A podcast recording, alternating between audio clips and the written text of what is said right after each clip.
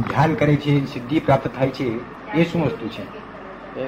કે છે એક વાત કરી કે કોઈ શક્તિપાત કરે છે પછી બીજું કે છે કે ધ્યાન કરે છે પછી ધ્યાન કરે છે કોઈ લોકો. એ બધી ભ્રમણા છે.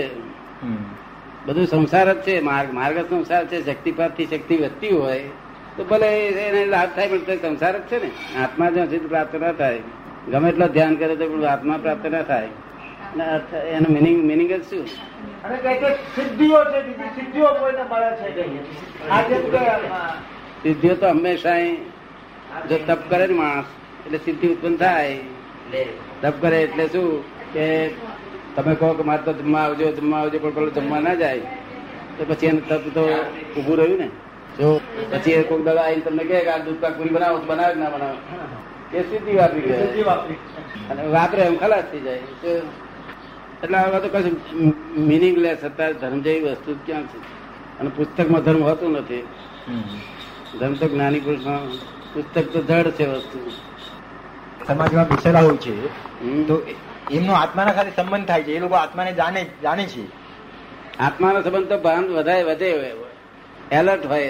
આખો દેહમાં બેહમાં બહુ જાગૃતિ હોય.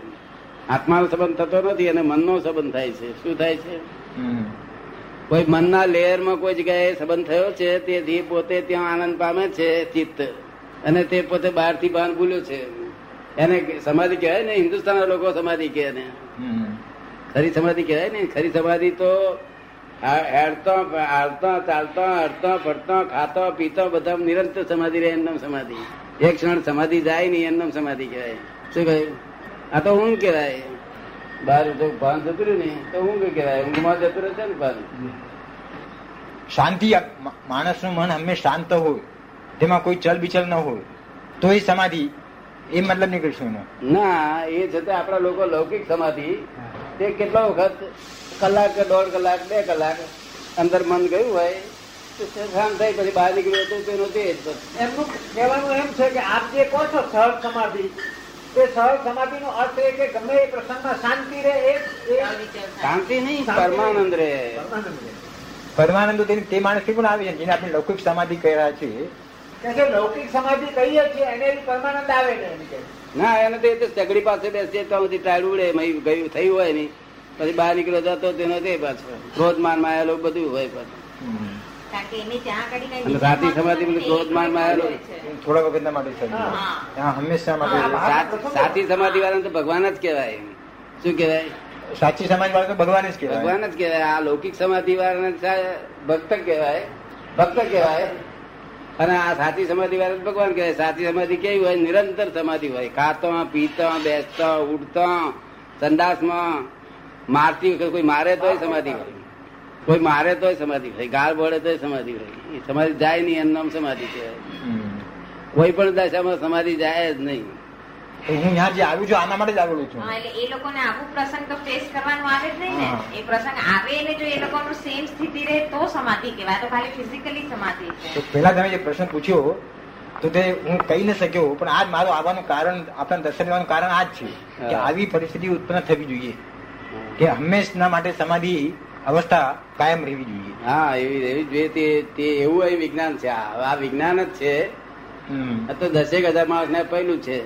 જો આ બધા માટે બધા મને ભેગા થાય નહીં. જે ભેગો થાય તેને આપી દેવાનું.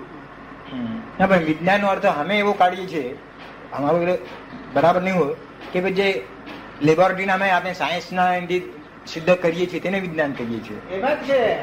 એ તો એમ કહે છે કે વિજ્ઞાન અમે એને કહીએ છીએ કે જેને લેબોરેટરીમાં સિદ્ધ કરી શકાય. આ લેબોરેટરીમાં સિદ્ધ જ કરી શકાય આ સિદ્ધ જ કરી શકાય. એક કોઈ પુસ્તક વિજ્ઞાન નથી એક પણ પુસ્તક એવું નથી જેમાં વિજ્ઞાન હોય. હા? હા. અને આ તો લેબોરેટરી સિદ્ધ કરી શકાય. આ તો ફોરેન સાયન્ટિસ્ટ ને એક્સેપ્ટ કરવું પડે ને.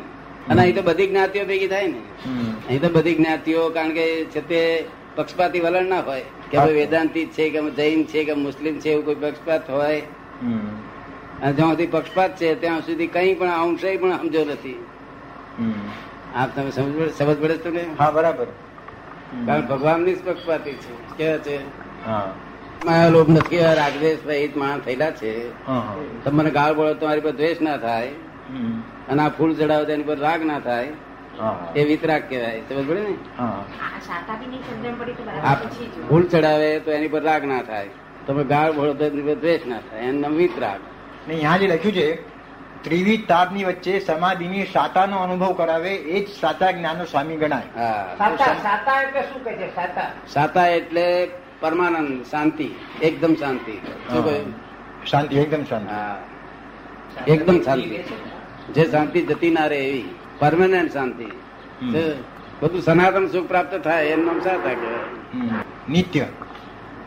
પરમાનન્ટ નિત્ય શાંતિ. અવસ્થામાં સમાધાન રહે. ગજુ કાપી લે પેલો જય સમાધાન રહે. તીકડે જ્ઞાન હાજર થઈને સમાધાન થાય. મારે તીકડે સમાધાન થાય. ફૂલ ચડાવે તીકડે સમાધાન રહે. તો કોઈ ઉચકે તોય સમાધાન રહે. કોઈ ઇનામ આપે તોય સમાધાન રહે. દરેક અવસ્થામાં સમાધાન રહેવું જોઈએ. તેનું જ્ઞાન કહેવાય. સમાધાન ના રહે તો પછી અજ્ઞાન જ કહેવાય ને. તમને કેટલી વાતમાં સમાધાન રહે છે? ઘણું થોડું રહે છે. હે? ઘણું થોડું સમાધાન રહે છે. નહીં થોડું રહે છે તે છે અજ્ઞાન છે ખોટું જ છે. એ એ ખોટું જ છે હમ. સમાધાન નિરંતર રહેવું જોઈએ. ગમે તે અવસ્થામાં. દારવટિયા હમણાં ભેગા થયા કે તીકડે જ્ઞાન હાજર થઈ જવું જોઈએ. તમારું જ્ઞાન હાજર થઈ જાય ને વ્યવસ્થિત છે અને બધું આ સંભાવ નિકાલ કરવાનો છે બધું હાજર થઈ જાય ને. બિલકુલ.